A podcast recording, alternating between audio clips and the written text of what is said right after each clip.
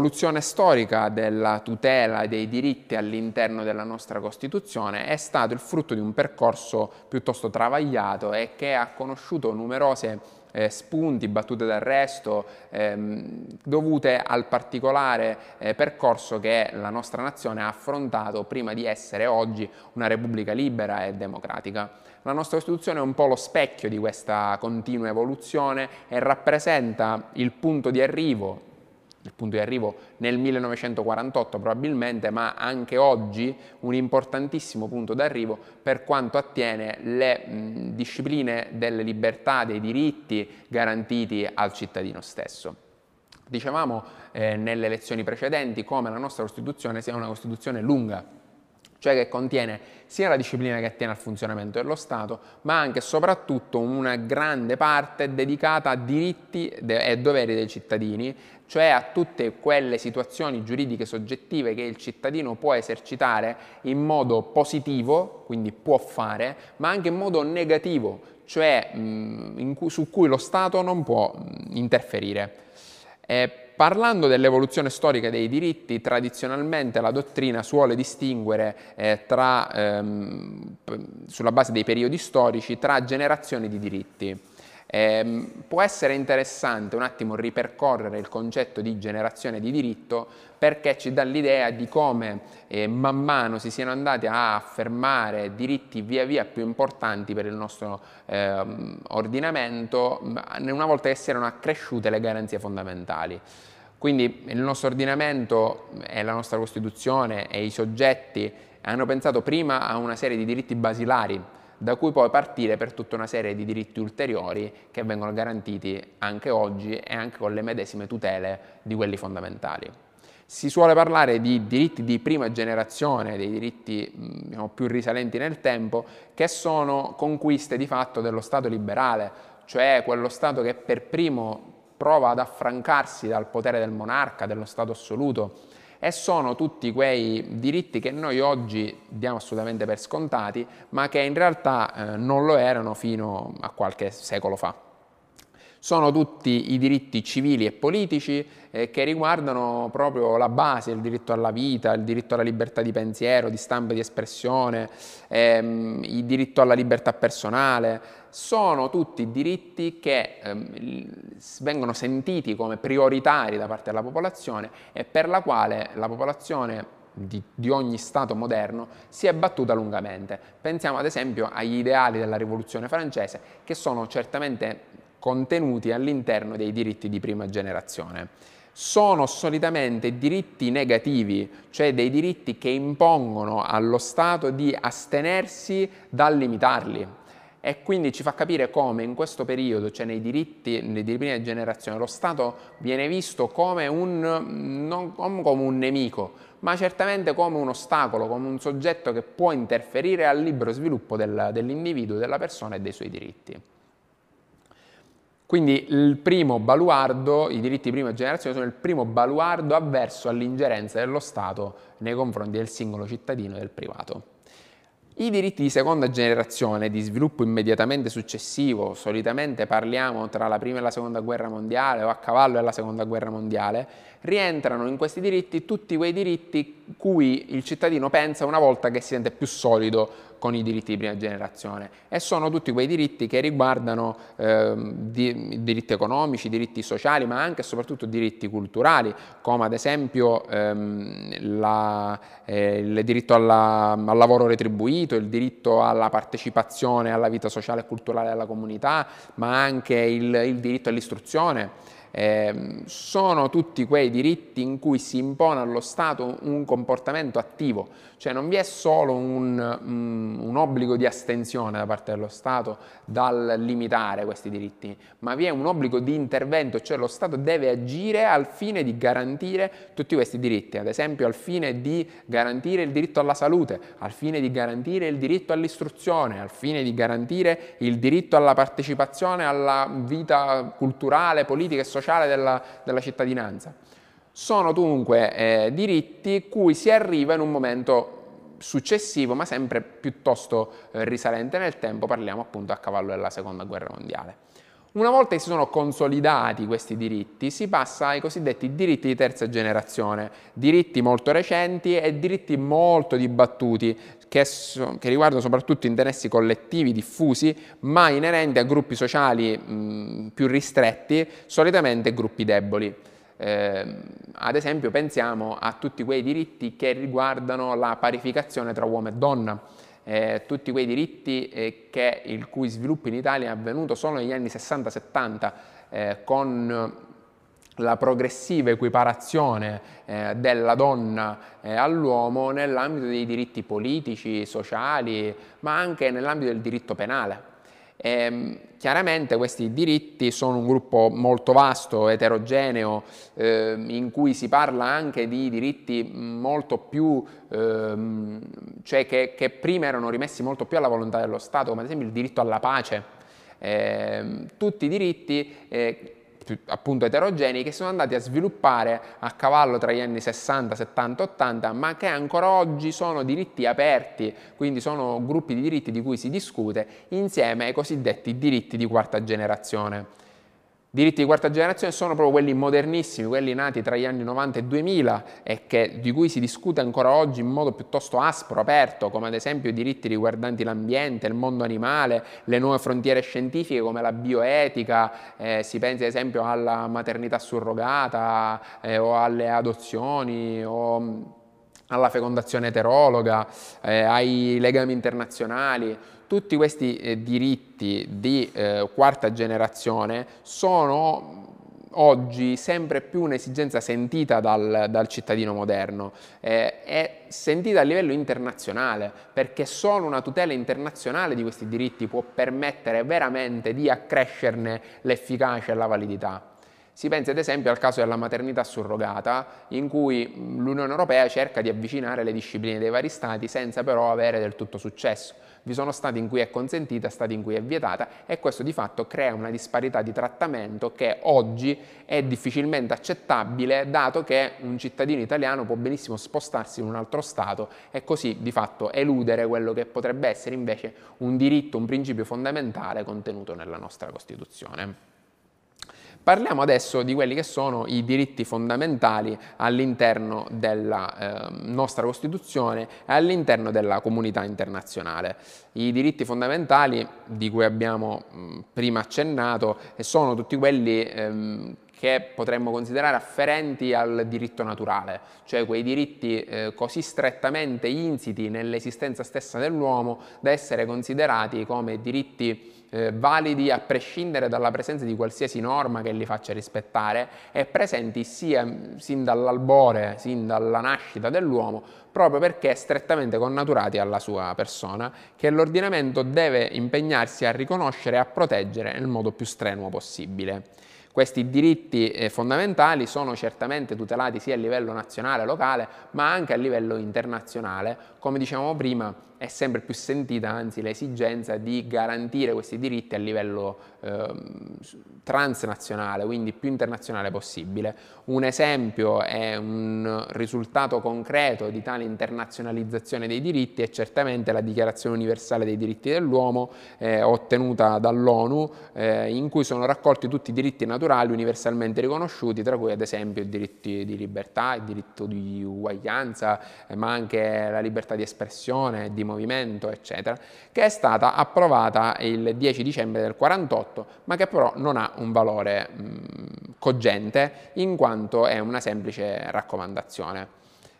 Oggi è imprescindibile sottolineare come un ruolo di primo piano sia stato fatto eh, con l'adesione degli Stati europei all'Unione Europea e con la firma e la successiva entrata in vigore della Convenzione Europea dei diritti dell'uomo, la CEDU, che è controllata da una corte apposita, la Corte europea dei diritti dell'uomo, e che da, dal riconoscimento eh, effettuato dall'Unione Europea eh, con ehm, del, della, della, Carta europea dei diritti dell'uomo stesso è oggi cogente anche per tutti gli ordinamenti che, hanno, che partecipano all'Unione Europea eh, permette di mh, assemblare in un unico documento tutti quei diritti che ehm, attengono alla persona, al rispetto della persona umana e della vita umana e che attengono tutti a tutti i passaggi fondamentali della vita umana, quindi dignità, libertà, uguaglianza, solidarietà, cittadinanza, giustizia, accesso alla giustizia stessa, eccetera. Per quanto attiene invece al ehm, rispetto eh, dei diritti a livello eh, costituzionale italiano, eh, la fonte principale di questi diritti è certamente la Carta Costituzionale. Abbiamo nella nostra Costituzione ehm, degli articoli, i primi 12, che sono detti principi fondamentali e che raccolgono eh, in un preambolo separato dal testo della Costituzione ehm, non, ma unito al corpo stesso, quindi non abbiamo come nelle altre Costituzioni un considerato, cioè fanno, è vero che è una parte separata, ma è anche vero che questi stessi principi fondamentali sono parte della Costituzione stessa e costituiscono dei precetti senza cui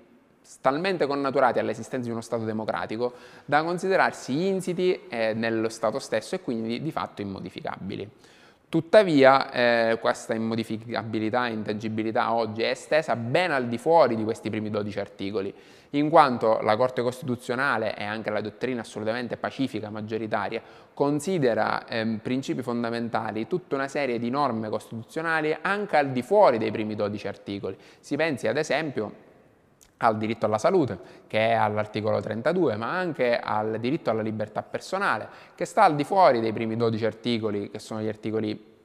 cui, che il nostro studente chiama principi fondamentali, ma che sono talmente importanti da essere parificati ai principi fondamentali e ad averne stesse, le stesse caratteristiche, immodificabilità, intangibilità e eh, tutte le protezioni eh, volte a garantire che il nostro Stato resti comunque uno Stato democratico, repubblicano, che riconosce tutte le libertà fondamentali della persona. L'articolo eh, di apertura della nostra Costituzione, quindi che apre il settore dei principi fondamentali e che mh, è l'articolo probabilmente più conosciuto a livello nazionale eh, della Costituzione, è proprio l'articolo 1 che afferma che l'Italia è una repubblica democratica fondata sul lavoro e la sovranità appartiene al popolo che l'esercita nelle forme e nei limiti previsti dalla Costituzione.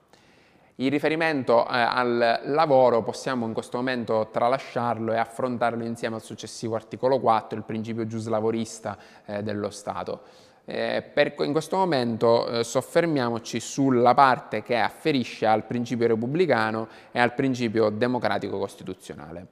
In ossequio al, ehm, al principio eh, repubblicano, l'Italia è una nazione definita repubblica e ciò in seguito al referendum famosissimo del 2 giugno 1946 in cui la maggioranza degli italiani scelse eh, come forma eh, di Stato eh, la Repubblica rispetto alla monarchia, così diciamo, mh, segnando un importantissimo cambiamento all'interno della storia italiana eh, che fino a quel momento era stata appunto una monarchia, sia pure una monarchia parlamentare, e sancendo il contestuale esilio dei reali al di fuori del territorio italiano.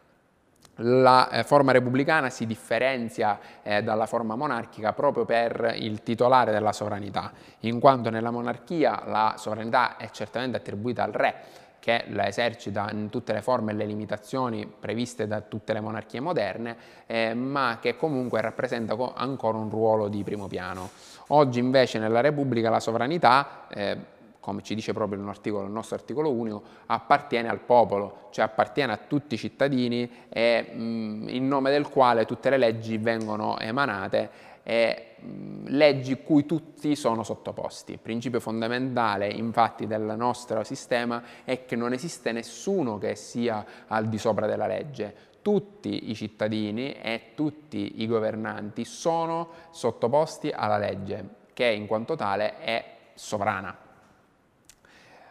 Tuttavia lo stesso articolo 1 ci dice che la sovranità appartiene al popolo. Chiaramente vedremo come questo eh, passaggio significa che il popolo ha una possibilità fattiva di intervenire all'interno del nostro ordinamento. Abbiamo già visto il referendum abrogativo, ma scopriremo come il popolo elegge i governanti e quindi permette una di fatto eh, di eh, governare a determinati soggetti che li rappresentano una democrazia sotto questo punto di vista indiretta, ma che è uno strumento certamente che influisce fortemente sulle politiche di una nazione. Eh, ma in ogni caso l'articolo 1 nella sua chiusura eh, fa un passaggio assolutamente fondamentale da sottolineare. La sovranità appartiene al popolo che la esercita nelle forme e nei limiti della Costituzione. Ciò significa che il popolo è vero che è sovrano, ma è anche vero che esiste una fonte che neanche il popolo può in nessun caso superare, che è la Costituzione. Cioè la Costituzione rappresenta da un lato sia la fonte del potere del popolo, del potere della cittadinanza, sia il limite del potere della cittadinanza, perché neanche la popolazione può andare oltre alla Costituzione e alle forme e ai limiti che la Costituzione impone. Questo passaggio è stato fatto dal Costituente, è stato scritto dal Costituente proprio per evitare quelle derive autoritarie che in particolari periodi storici conoscevano anche un'importantissima ehm, diffusione popolare, cioè era il popolo stesso a autolimitare le proprie libertà, salvo poi pentirsene amaramente, sull'onda del coinvolgimento emotivo. Oggi questa possibilità è impedita dall'esistenza dell'articolo 1 che ci dice, e dall'esistenza di numerosissime altre norme che esamineremo nel corso delle lezioni, ma già dall'articolo 1 il popolo è limitato nell'esercizio della sua sovranità dall'esistenza stessa della Costituzione. Eh, dicevamo quindi il principio repubblicano, ma anche il principio democratico, per il quale il popolo è titolare della sovranità, cioè può esprimersi mediante una serie di eh, strumenti atti a rappresentarlo direttamente, come il referendum abrogativo, le leggi di iniziativa popolare, il diritto di petizione, ma anche in modo indiretto eleggendo i propri eh, rappresentanti. Infine, il, il, principio democratico è anche un principio democratico costituzionale, cioè eh, abbiamo un baluardo che è la Costituzione, che come abbiamo detto prima con riferimento al principio repubblicano, non può essere scalfito, non può essere superato né da governanti né da, eh, dalla popolazione, eh, sia pur sovrana. Il successivo eh, articolo 2 invece eh, afferisce ai diritti inviolabili dell'uomo.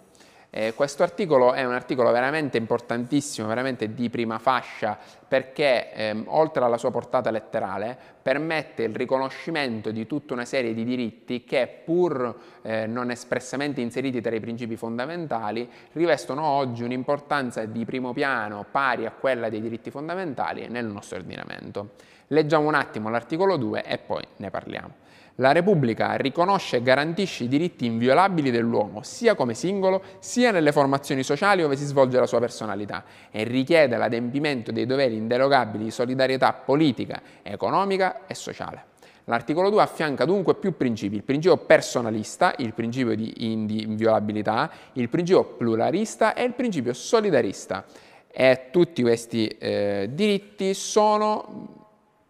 diritti inviolabili, cioè sono diritti che non possono essere mh, intaccati dal nostro ordinamento. Il principio personalista, la persona è al centro, la persona è al centro del nostro ordinamento e la persona è il punto di riferimento del Costituente e deve essere il punto di riferimento anche del legislatore. È a lui che vengono garantiti tutta una serie di diritti inviolabili su cui lo Stato non può eh, che non possono essere attaccati né dallo Stato né da, da nessun altro soggetto, ma eh, la persona è al centro non nel senso individualistico del termine. Quindi il principio di personalità riguarda l'importanza della persona, il suo essere posto al centro del sistema, ma non significa che il principio riguarda l'individuo, cioè l'individualità ma riguarda anche i gruppi sociali, cioè abbiamo un, una socialità e una eh, collettività che deve essere tutelata dal nostro ordinamento. Tant'è vero che l'articolo 2 parla dei diritti inviolabili dell'uomo sia come singolo che nelle formazioni sociali, cioè questi diritti appartengono sia alla persona, ma anche alla persona all'interno di un gruppo.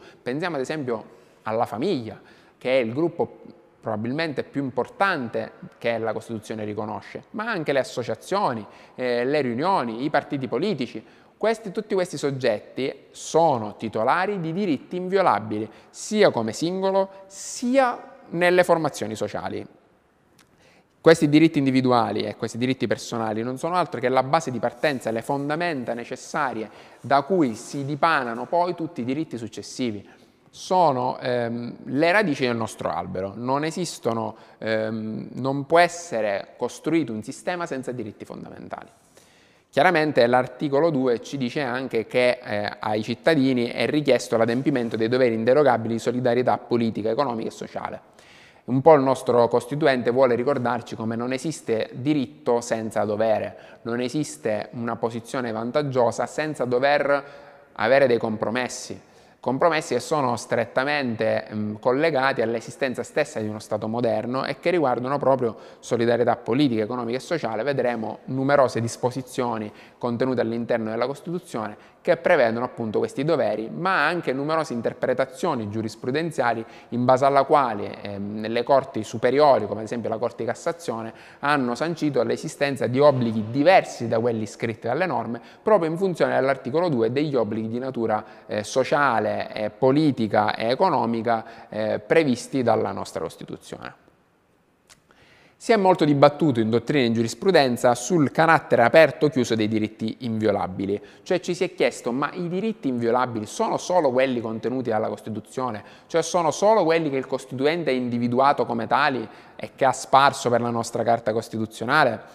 Oggi Mm, riteniamo che la possibilità di estendere l'intangibilità sia consentita anche per posizioni giuridiche soggettive, collettive o individuali eh, provenienti da mh, mm, fonti ulteriori rispetto alla Costituzione, ma percepite dalla eh, generalità come bisogni oramai primari, insopprimibili, ehm, insuperabili. E diciamo che eh, la formulazione dell'articolo 2 sotto questo punto di vista aiuta parecchio perché la formulazione aperta aperta in cui eh, la Repubblica riconosce e garantisce i diritti inviolabili dell'uomo senza specificare contenuti nella legge, contenuti nella Costituzione. Quindi la formulazione aperta ci permette di ancorare eh, ulteriori diritti alla, mh, mm, alla, Costituzione e renderli così diritti inviolabili e diritti intangibili nonostante non vi sia un'espressa previsione all'interno della Carta Costituzionale. Si pensi ad esempio mh, mm, a un diritto di cui si fa oramai un gran parlare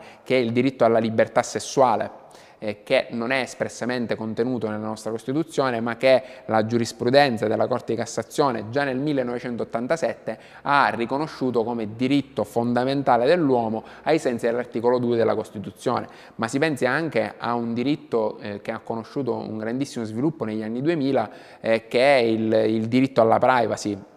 il diritto alla riservatezza che non è espressamente contenuto nella nostra Costituzione, ma che oggi è certamente un diritto di primo piano cui nessuno di noi intende rinunciare e di cui si è fatto un gran parlare anche in periodo di pandemia, eh, proprio con riferimento alla possibilità di tracciare gli spostamenti de, di tutti i soggetti in modo da prevenire una nuova ondata di, di contagi. Altri invece, altri mh, mm, diritti eh, sono espressamente contenuti nella Costituzione eh, e altri ancora, eh, altri ancora, altri soggetti sono proprio identificati dalla Costituzione come destinatari, gruppi sociali destinatari di diritti. Abbiamo già nominato la famiglia, potremmo nominare eh, ad esempio le confessioni religiose, che sono espressa, un soggetto espressamente indicato dalla Costituzione come titolare di diritti. Questo però non significa che eh, non vi siano dei diritti che possono essere riconosciuti anche a soggetti non inseriti all'interno della Costituzione in modo espresso. Si pensa ad esempio a tutti i diritti che sono stati riconosciuti negli anni ai conviventi moruxorio, cioè a quei soggetti che convivono pur in assenza di un vincolo eh, matrimoniale. Questi soggetti è vero che hanno trovato un riconoscimento espresso dalla legge Cirinna nel 2016, ma è anche vero che un importantissimo impulso alla legge Cirinna e al, all'evoluzione giuridica è stato dato da numerosissime sentenze della Cassazione e della Corte Costituzionale che hanno eh, per via giurisprudenziale esteso i principi fondamentali, in alcuni casi previsti per la famiglia, anche a questa tipologia di soggetti